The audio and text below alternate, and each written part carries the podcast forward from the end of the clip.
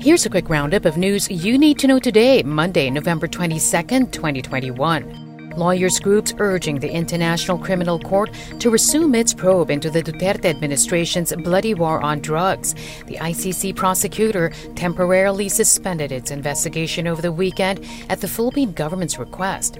The state had reason there was already a domestic review of the drug war killings, but the group's CenterLaw says that's not the same as investigating crimes against humanity. The Free Legal Assistance Group also points out the scope of the probe by the Philippine Justice Department covers only a small fraction of cases the ICC will look into. The Philippines begins administering COVID 19 booster shots to senior citizens and immunocompromised individuals. They can receive either the AstraZeneca, Pfizer, or Moderna jabs, regardless of the brand used in their primary series. This comes a week after the Philippine government began administering booster shots to healthcare workers. Over a dozen private schools across the Philippines began their limited face to face classes. Last week, about 100 public schools reopened their doors to students.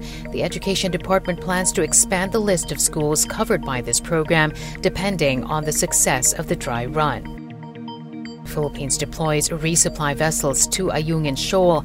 It's been a week after the Chinese Coast Guard disrupted an earlier mission.